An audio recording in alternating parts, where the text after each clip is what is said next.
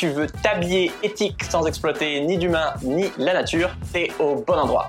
Aujourd'hui, on va parler des coulisses de la fast fashion et ceux de la mode éthique, du linge sale de l'industrie textile et de comment agir, euh, seul et collectivement surtout, pour s'habiller autrement. Bienvenue dans Soif de Sens, l'émission podcast et YouTube des militants badass qui changent le monde. Chaque semaine, je reçois un ou une invitée euh, écolo, féministe ou solidaire pour t'aider dans ta quête de sens. Et aujourd'hui, on est avec Chloé Cohen du podcast Nouveau Modèle. Salut Chloé. Salut. Dans ton podcast, tu parles de toutes ces femmes qui changent l'industrie du textile pour bah, qu'on ait des fringues plus plus humains, plus éthiques et plus plus inclusifs aussi. On n'en parle pas pas tellement. Du coup, tu mets en avant plein d'initiatives inspirantes euh, dans, dans, la mode éthique. Euh, je voudrais en prendre trois avant de te poser la, la première question. Euh, par exemple, tu en as une, c'est une marque, Posidonie, si je dis pas de bêtises, qui transforme des, des filets de pêche en maillots de bain. trop stylé. Tu as aussi interviewé des, des activistes d'Extinction Rébellion qui font par exemple des, des, des, actions où ils font irruption en plein dans des défilés Dior. C'est ça. Et il y en a une autre, c'est Pourquoi Princesse, qui est une marque de fringues qui lutte pour l'égalité filles-garçons avec par exemple des fringues ou euh, bah, pour des fringues de filles, donc des robes ou, pas des robes d'ailleurs, euh, tu peux avoir des, des dinosaures, des cosmonautes ou des voitures, euh, bah, parce que c'est pas réservé aux garçons et pourtant bah, c'est assez rare. pour commencer, est-ce que tu pourrais nous parler d'une invitée de ton podcast qui t'a marqué et pourquoi? Oh là là, la question tellement difficile. C'est dur de n'en choisir qu'une. Euh, c'est l'épisode euh, avec Audrey Millet, qui est l'autrice du livre euh, Le livre noir de la mode, où elle raconte vraiment les dessous de l'industrie textile.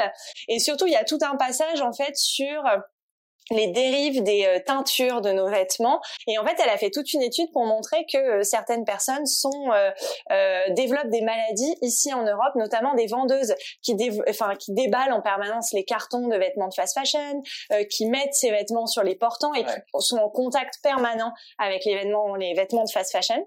Et donc, elle a montré que ces femmes-là, parce que c'est souvent des femmes, les vendeuses, développent des maladies de stérilité, des maladies de peau, ce genre de choses, à cause des teinture des vêtements. Mais après, elles m'ont tout énormément marqué évidemment. Mais là, euh, récemment, euh, j'avoue que ce livre m'a chamboulé quoi. Ouais. Bon, j'avais essayé de commencer avec euh, une question un peu plus positive et du coup. Oui, pardon. Est-ce qu'il y a, il y en a une autre qui part son plutôt sa, son initiative citoyenne ou entrepreneuriale T'as bah, évidemment, tu as cité Pourquoi Princesse. Euh, J'avoue que j'ai adoré cette initiative de vêtements, euh, de vêtements pour enfants, euh, parce que je trouve que c'est tellement important de lutter contre les stéréotypes dès l'enfance. Et finalement, on se rend pas compte du pouvoir du vêtement, euh, son pouvoir politique, social. Enfin, c'est énorme. Je crois qu'elle disait que à partir de 7 ans, on mesurait que la confiance d'une petite fille, tout d'un coup, elle s'effondre. Elle s'effondre. Ouais, ouais. Par exemple, une petite fille, si on dit aux petites filles, on va faire un test de mathématiques, elles vont moins réussir que les garçons, alors que euh, si on leur dit rien et qu'on fait passer exactement le même test, elles vont beaucoup mieux réussir. Et pourquoi? Bah Parce qu'on prononce le mot mathématique. Et que dans l'imaginaire collectif, dans notre société, on considère que les filles sont moins bonnes en maths. C'est vrai, elles sont moins bonnes en sciences, euh, elles vont pas si facilement vers les études d'ingénieur, euh, ce genre de choses. Ça c'est mesuré ce truc de dire le mot mathématique, ça, c'est chaud. Voilà, donc c'est génial de voir une marque qui s'empare euh, de ces sujets. Donc abonnez-vous à son podcast Nouveau Modèle, il est top. Et justement, un des premiers déclics dans la fast fashion pour toi, bien avant de, créer ce podcast, à l'époque tu étais ado et tu dis que tu étais une fast fashion et que tu achetais des tonnes de sacs chez H&M et Zara.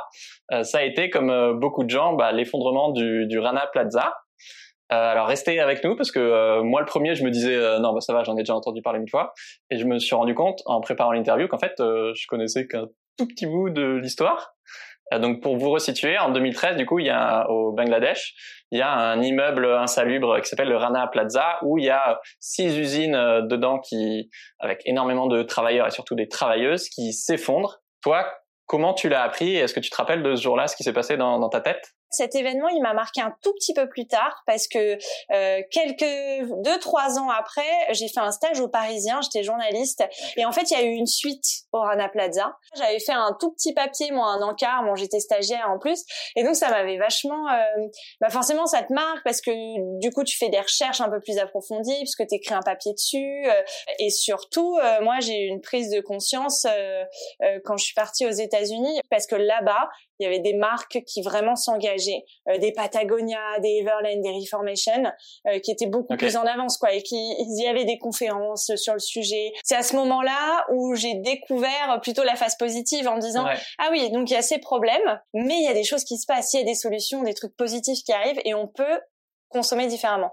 Et le pire, c'est que euh, c'était pas tellement un accident en fait, parce que le, le Rana Plaza, le, le jour où c'est la veille où c'est arrivé plutôt, il y a des travailleuses qui avaient vu des énormes fissures dans le mur et qui avaient euh, bah, du coup fait évacuer tout le bâtiment.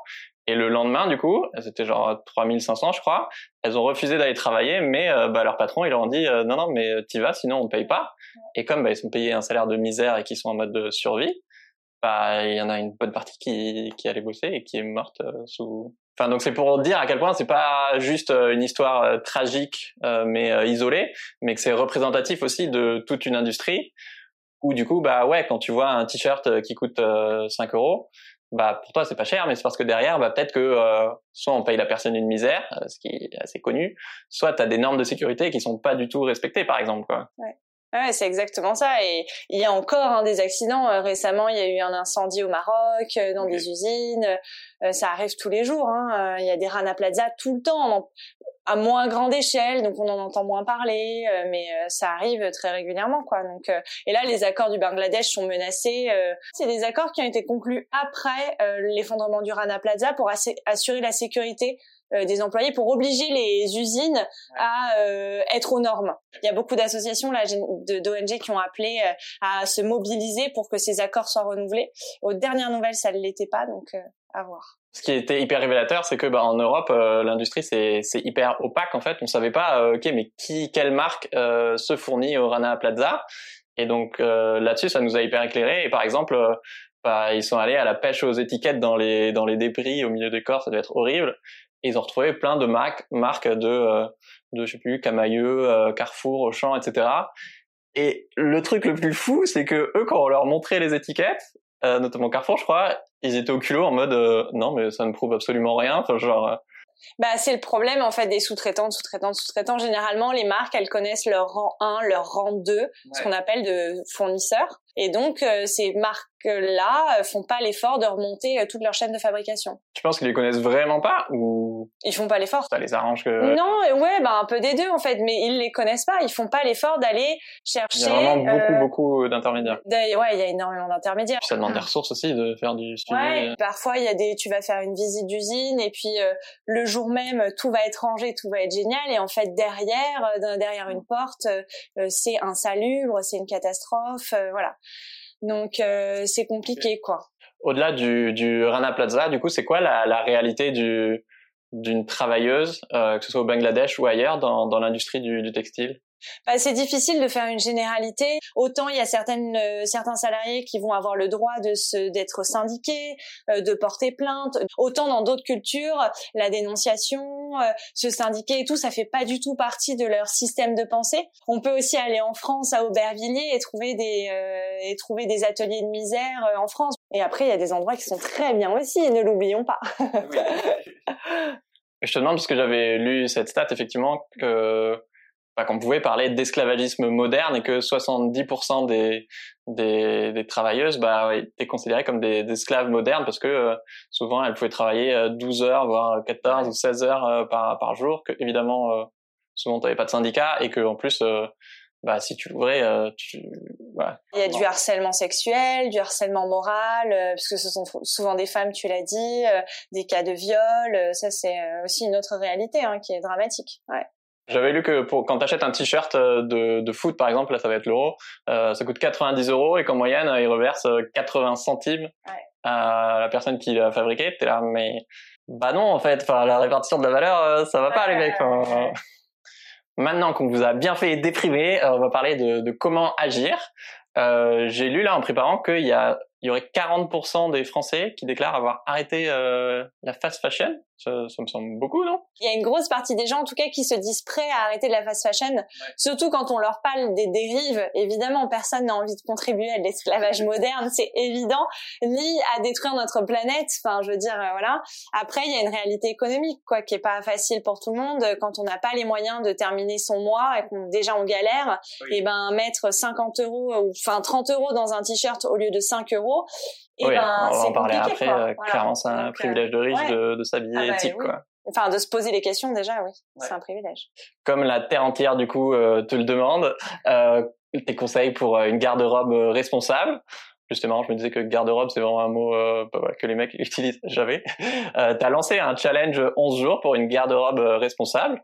Euh, ça consiste en quoi pour ceux et celles qui nous regardent? Disons que c'est déjà apprendre à connaître ce qu'on a, je pense que c'est hyper important parce que souvent on, on, accumule, on accumule et en fait on, sait plus trop. Ouais, c'est ça, exactement. On sait plus trop ce qu'on met, ce qu'on on sait plus trop ce qu'on met ou ce qu'on ne met pas. Donc je pense que c'est déjà important d'avoir une bonne connaissance de son dressing, d'essayer de savoir euh, euh, ce qu'on met, pourquoi on le met, ce qu'on met pas, pourquoi on le met pas. Est-ce que c'est juste parce que ça nous va plus? Est-ce qu'on a changé de style? Comme ça, ça permet aussi de voir ce qui potentiellement peut nous manquer ou non. Euh, après, moi, je suis pas une minimaliste non plus, c'est-à-dire que la mode, c'est aussi fait pour se faire plaisir. S'habiller, bon, c'est un besoin évidemment. On va pas se balader tout nu dans la rue, mais c'est aussi se faire plaisir. Donc euh, voilà, moi j'ai pas un seul jean et un seul t-shirt blanc pour m'habiller toute l'année, quoi. Voilà. Je, je... C'est pas forcément ça le minimalisme. Non, bien sûr, je, je, caricature, mais je veux dire voilà.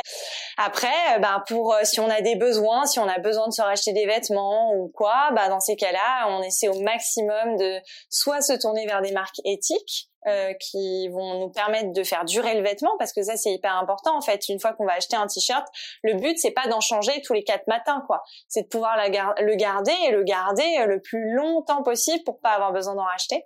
Euh, et euh, sinon vers la seconde main ou vintage ou voir la location de vêtements aussi qui se développe un petit peu. On se marie dans, dans un mois effectivement ma chérie elle avait regardé pour pour louer pour la louer bon finalement elle a acheté d'occasion parce que c'était moins cher que de louer donc voilà ce que j'ai détaillé un peu sur euh, ces 11 jours-là, avec un peu euh, une fiche méthode sur reconnaître les matières, les labels, euh, le greenwashing.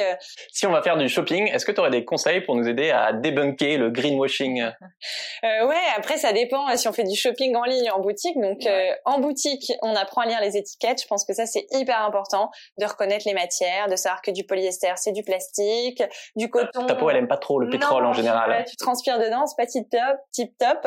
Euh, de euh, du coton. Est-ce qu'il est pas labellisé, par exemple? Je sais pas, GOTS, qui est un super label qui permet d'avoir voilà un aspect social, environnemental. Est-ce que le, le coton, c'est j'ai l'impression que c'est une fausse bonne idée parce que je crois qu'il faut 2700 euh, litres d'eau en moyenne pour un t-shirt. Euh, c'est énorme. Après, on n'a pas non plus, euh, enfin, 15 000, 15 000 matières. Enfin, c'est-à-dire qu'il faut bien se en choisir quelques-unes. Moi, j'ai tendance à préférer les matières naturelles quand même. Euh, si c'est du coton, à le préférer quand même labellisé euh, biologique GOTS. oui, ça continue à consommer d'eau, moins que le coton traditionnel parce que pas de pesticides, parce que plus résistant, parce que plein de choses. Mais après, voilà, il faut faire des arbitrages. Il faut juste être conscient de tous les impacts. Et le must, c'est euh, le chanvre et le lin, je crois. Ouais, le lin, c'est top. le lin, c'est top. Là, j'ai un pantalon en, c'est un mélange lin-coton parce que le problème du lin 100%, c'est que c'est très euh, froissable. Mais c'est une super matière. Enfin, le lin, c'est top. Ça permet de respirer. Quand il fait chaud, on n'a pas chaud. Quand il fait froid, ça nous tient au chaud. Enfin, c'est génial. Comme la soie, qui est une super matière aussi voilà après euh, le chanvre aussi qui se développe de plus en plus euh, et après bah, si on fait en ligne euh, l'idéal étant de poser directement des questions à la marque de lui envoyer un mail ou de l'interpeller sur les réseaux sociaux et de lui dire coucou c'est fait comment ton t-shirt? Par qui? Ou dans quelles conditions? Voilà. Si on a une réponse évasive on s'en méfie. Si on a une réponse très claire et très précise avec plein de détails déjà ça montre bon signe. Attention euh, la transparence c'est pas de la communication. Il y a beaucoup de marques qui communiquent sur euh, les groupes de fast fashion qui vont dire notre usine, euh, elle est à X et elle emploie Y personnes. En fait, je m'en fous quoi. Enfin, ça me renseigne pas sur les conditions de fabrication, sur est-ce que les droits humains sont respectés. voilà, ça c'est de la transparence. L'autre c'est de la communication. J'étais heureux de t'entendre dire que tu achètes quasiment plus jamais de, enfin très rarement des fringues. Et justement, je trouve ça trop cool parce que souvent, quand on parle de mode éthique, euh, effectivement, on va juste euh, déplacer ses achats de Zara et H&M vers, euh, je sais pas, Veja ou d'autres marques responsables. Sauf que bah, ça pollue aussi, en fait. Et donc, euh, la priorité, c'est surtout de faire durer ces fringues plus longtemps et de consommer moins. Sauf qu'en général, c'est pas ce que les gens ils ont trop envie d'entendre, quoi. Ben, en vrai, par la force des choses, tu peux pas consommer autant de Zara qu'autant de marketing. Hein. Enfin, sauf si tu as un budget illimité, mais Oui, ce qui n'est pas tu mon cas. Tu, tu peux pas acheter autant, ouais. autant éthique, pardon, que autant, Ouais. euh, voilà, c'est. Oui, Sauf si t'es très, très, très, très riche, euh, ce qui n'est pas du tout mon cas. Donc, forcément, tu diminues ta consommation. Forcément. Parce que un t-shirt Zara, je sais pas, il te coûte euh, 10 balles. Un t-shirt d'une marketing qui va te coûter 30, 40 euros. Ben voilà. Effectivement, euh, je consomme euh, 10 fois moins de vêtements qu'avant. Ça, c'est clair. Mais même en dehors du budget, effectivement, je trouvais ça important de rappeler que Oui. euh, ah bah, le plus euh, important, c'est de, de la moins priorité, oui, c'est de Ouais. bah, d'acheter moins. Donc, c'est de réparer tes fringues ou de Ouais. d'acheter dans des friperies ou sur Vinted ou d'occasion, Le Bon Coin, Mm. je sais pas. ou- Pour dire que, en tout cas, acheter du neuf, effectivement, même chez une marque éthique, euh, c'est évidemment ok. De toute façon, vous êtes libre, Ouais. vous faites ce que vous voulez, mais ça doit pas être l'option euh, numéro une, quoi. Ouais. Et ouais, je lisais aussi qu'on garde nos fringues euh, deux fois moins longtemps Mm. qu'il y a 15 ans, alors qu'on en a plus. Du coup, euh, bah, c'est chouette aussi, parce que c'est-à-dire qu'on a une marge de progression euh, énorme pour juste garder nos fringues plus longtemps. Est-ce que toi, tu aurais des conseils pour du coup acheter plus consciemment? Là, tu es devant une fringue que tu as Ouais. envie d'acheter. Euh, Comment tu toi, fais tu pour, te dis quoi euh, dans ta ouais. tête? Bah moi généralement euh, j'attends hyper longtemps avant d'acheter parce que quand il y a quelque chose qui nous tente euh, généralement je le laisse mûrir plusieurs T'es plus semaines. dans l'émotionnel si tu achètes tout de En fait, et- c'est ça. On évite l'achat compulsif, Impulsif, quoi, ouais. qui va nous faire du bien sur le moment, et puis en fait, ça va vite partir. Euh, le but, c'est plutôt de euh, prendre le temps, quoi, de ralentir pour tout et de laisser mûrir euh, ça. C'est-à-dire que si au bout d'un mois, j'exagère, mais bon, déjà 15 jours, euh, 3 semaines, vous avez encore autant envie de ce vêtement parce que vous dites ah mais oui je vais le porter avec ça ça ça ça ça et il va me servir pour mille et une occasions bon bah ça veut dire que c'est un vêtement que vous allez énormément porter qui va voilà mais souvent euh, l'envie disparaît quand même quand on a des Mm. pulsions comme ça finalement on se dit ouais j'ai bien fait de pas l'acheter Bah, parce qu'on est Ouais. bombardé de marketing bah aussi, bien quoi. sûr et c'est tentant et c'est normal Bah j'ai envie de oui. dire t'as des belles images t'as envie euh, vu la situation qu'on vit souvent on a envie de se faire plaisir enfin Ouais. je comprends tout ça mais c'est bien de des fois, on rachète des ralentir trucs qu'on a déjà, mais qu'on Ouais. avait oublié. Donc, euh, C'est coup, vrai, en gagnant voilà. du temps, tu peux checker chez toi. De... Et des fois, il y a des fringues trop bien qu'on qu'on se rem- enfin, que moi, je me suis remis à mettre en passant au minimalisme parce que j'étais là. Mais il est trop bien ce, ce, pantalon, pourquoi je le mets jamais Ce que j'aime beaucoup dans ton projet, c'est que comme euh, bah, dans Soif de Sens, tu te limites pas du tout euh, ah c'est mignon les actions individuelles, euh, tu vas franco sur les actions euh, collectives. À quel moment est-ce que tu t'es dit que voilà, ça a ses limites, euh, les actions individuelles. Maintenant, euh, on passe à la vitesse supérieure et ok, comment est-ce qu'on change euh, cette industrie quoi? Ouais, c'est une très bonne question parce que ça, c'est vraiment un sujet qui me, qui me travaille énormément et de plus en plus. Je me suis dit, alors c'est génial, hein, les actions individuelles, il faut ces petits gestes et tout, mais c'est tellement culpabilisant et en mode, bah, c'est à nous de faire tout le sale boulot, alors qu'en fait, Oui. les entreprises, elles continuent à nous vendre des bouteilles en plastique, elles continuent à nous vendre des cigarettes et du coup, on se retrouve avec des mégots dans la rue, elles continuent, à- voilà, sans se poser de questions. Pourquoi ce serait toujours à nous de devoir faire l'effort, de trier, de plus acheter de plastique, de nanana et tout? Je dis pas qu'il faut Mm. pas le faire. Voilà. Et donc, je pense que là, il y a eu un switch dans ma tête et je me suis dit, c'est plus possible. Il faut aller plus loin et il faut essayer de mobiliser notre gouvernement et il faut faire quelque chose au niveau politique. Ouais, parce qu'on on a tendance à nous raconter que c'est un problème de surconsommation. Alors, c'est en partie le cas, mais c'est surtout un gros problème de, surproduction. Exactement. Ouais, ça, je suis entièrement d'accord. C'est, il faut obliger ces entreprises de fast fashion à moins produire. Il faut que, au niveau politique, il y ait des engagements plus forts. C'est indispensable. Parce qu'un État, il peut bah, durcir les lois sur euh, les normes de sécurité ou sur euh, le salaire minimum ou sur des conventions collectives. Ou sur... Il faut aider euh, plus les entreprises vertueuses, quoi, qui ont, qui essaient de diminuer leur impact, je pense. Du coup, comment est-ce qu'on pourrait faire pour que euh, H&M ou Zara produisent moins de vêtements? Bah, moi, je pense qu'il faut des lois. Il faut des lois. Il faut les obliger. Il faut plus leur laisser le choix. Enfin, il faut arrêter. euh, voilà, il faut plus leur laisser le choix. Il faut, il faut qu'il y ait des lois. Alors, ça peut pas être qu'au niveau français aussi. Je dis, euh, je, je me suis adressée à Macron, mais il faut que ce soit au niveau européen parce que bah, c'est des groupes européens. euh, Oui, voilà, donc il faut qu'il y ait, mondial. euh, faut qu'au niveau de l'Europe, euh, il y ait des lois, il y ait des obligations en disant, bah voilà, les quantités de vêtements qui rentrent sur nos territoires, c'est tant, c'est pas plus. J'en sais rien, je suis pas politicienne, dit comme ça, ça fait très peut-être utopiste, voilà. Je, mais je suis sûre que ce serait, on serait capable, on fait des lois pour tout. Il n'y a pas de raison qu'on puisse pas faire des lois sur les quantités de vêtements, quoi. Ça pourrait être des lois sur euh, la- bah, l'origine des, de, de la fabrication. Je disais que dans les années 60 aux États-Unis, il y avait 95% des fringues qui venaient des États-Unis et qu'aujourd'hui, c'est plus que 3%. Ouais. Donc c'est aussi pour dire que cette industrie, elle n'a pas toujours été comme ça. Avec la mondialisation, c'est assez récent. Mais que du coup, si on re- relocalisait bah, toute la filière, bah, bien sûr qu'il y aurait une création de valeur énorme. Euh, bon, de l'autre côté, les prix seraient évidemment pas les mêmes. Mais Oui, c'est sûr. Bah, il se passe plein de choses là sur la relocalisation euh, en France et tout. Donc ça, c'est chouette, ça bouge. Sur le lin, par exemple, sur une relocalisation de la filière euh, en France, euh, bah, il y a pas mal d'entreprises qui montent des coalitions pour essayer de refaire venir ces savoir-faire qu'on a perdus, qu'on a délocalisés sur la laine française aussi. Donc ça, c'est chouette, c'est hyper enthousiasmant. Après, comme tu dis, je vois pas pourquoi on pourrait pas taxer plus les produits qui viennent de plus loin ou les produits qui sont faits avec des matières plus polluantes. Pourquoi on n'imaginerait pas ça? C'est tellement rageant quand on est une marque et qu'on veut faire les choses bien et qu'on paye plus cher, parce que c'est le cas, une matière moins polluante et quand on fabrique localement. C'est pas normal. Donc, euh, je pense qu'il y a moyen de faire bouger les choses au niveau politique. ok, Mani. J'espère que tu as compris. le président de, la- de la BCE. oui, de la de. Commission européenne. Ça, je trouve ça fou de se dire que, euh, je sais pas, euh, peut-être ce Bermuda, il a plus voyagé que moi, quoi. Il a fait en moyenne euh, une fois et demie le tour de la Terre. Je trouve ça fou et génial qu'aujourd'hui, euh, ben, il y ait de plus en plus de gens qui se disent euh, Attends, mais qui a fait mes fringues Euh, Dans quelles conditions Dans quel pays D'où il vient C'est quoi? Et puis souvent, il y a plein de pays intermédiaires pour, pour je sais pas, la tannerie, pour le stockage. Bah, c'est ça. Et puis pour euh, la récolte du coton, euh, Oui, même en qui du coup après il est envoyé ailleurs pour être filé, puis teint, puis renvoyé, puis expédié, puis ouais. Et Donc si on raccourcit la filière, alors bien sûr, tu auras, plus de salaire à payer si c'est dans des pays développés, mais tu auras aussi beaucoup moins de, de frais de transport ou, plein d'autres choses. Quoi. C'est vrai. De douane, exactement, de... ouais. Après, euh, bon, le coton, c'est compliqué euh, en France, quoi. Oui, Voilà. c'est pas, pas le meilleur Mais, euh, exemple. Mais euh, le lin, par exemple, ce serait chouette qu'on puisse, euh, parce qu'on a, nous, des champs de lin, mais ce serait bien, ou en Belgique. Donc là, ce que je disais, il y a une, une vraie volonté de relocaliser, quoi. Est-ce que tu as des histoires ou des anecdotes sur euh, l'impact que ton podcast a pu avoir? Bah, je reçois très régulièrement des messages sur Instagram de gens qui me disent euh, bah, grâce à vous, euh, j'ai changé euh, ma façon de consommer, de m'habiller, j'avais pas conscience, j'ai réalisé, puis c'est trop bien, puis maintenant je consomme que les marques qui passent sur votre podcast, enfin quand les gens peuvent, hein, parce que Ouais. c'est encore une un fois budget, une question ouais. de prix, c'est un budget. Donc je trouve ça hyper chouette. Enfin, moi ça me fait tellement plaisir quand je reçois ce genre de messages. Et après, j'ai parfois aussi des messages de débat, effectivement, des gens qui me disent bah c'est cool, hein, mais moi j'ai pas du tout les moyens de me payer ça.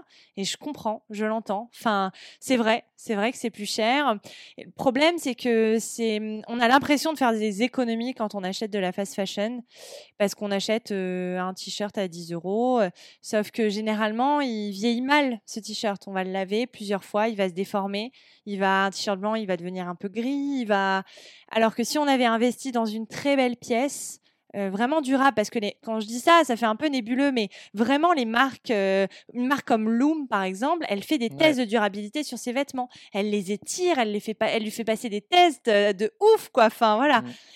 vraiment, elle montre que c'est durable. Ben on- du coup, on n'en a pas besoin d'en racheter d'autres quoi. Ouais. Donc finalement, on fait des économies. Mais l'achat, le- il est difficile parce que quand on a déjà pas, on a plus que 20 euros sur son compte à la fin du mois, ben on peut pas mettre 30 euros Bah dans un oui, t-shirt. bah. Voilà. Je trouve que sur la, la durabilité des fringues, je trouve que parfois dans la fast fashion- il y a aussi des trucs qui, qui Qui durent. peuvent tenir, c'est vrai. Mais par contre, c'est clair que tu peux aussi avoir bon, des cou- coups cachés environnementaux ou de droits humains ou bah, les Ouïghours, euh, n'en parlons. Ouais. pas. Mais aussi même pour des coups de santé euh, personnelle parce que bah, tu vas, ton corps il va absorber. C'est, La teinture toxique. Ouais. ouais. Ah ouais. Tout est... Ouais, les teintures, euh, je sais pas Les absorber pesticides, les euh, si c'est du coton non bio, par exemple, ouais, bien sûr. Je crois que c'est un quart des, des pesticides dans le monde qui sont utilisés Pour le- euh, coton. juste pour le textile. Quoi. Le textile, ouais. Mm. Ça fait beaucoup de pesticides quand même. Ça fait beaucoup de pesticides, ouais. Est-ce que tu sais si les, les gens dans l'industrie textile euh, écoutent ton podcast? Est-ce que Bernard Arnault de LVMH, euh, Je pense pas. il va se dire Ouais, ouais, il y a des gens de l'industrie qui écoutent. euh, Mais ouais, tu as, ce, ce mérite d'essayer de, de rassembler souvent plein Ouais. d'acteurs de, de la filière pour mener des actions collectives. Et c'est ça ce dont on a besoin. Donc franchement, euh, chapeau. Quoi. Bah, c'est gentil. Bah, écoute, j'espère que ça va bouger surtout. Plus on sera nombreux et nombreuses à s'y mettre. euh, Bah, c'est un rapport de force hein. Ouais, c'est clair, hein. c'est clair. C'est clair. Pour cette dernière partie, l'émission s'appelle Soif de sens. Toi, qu'est-ce qui donne du sens à ta vie? Ah.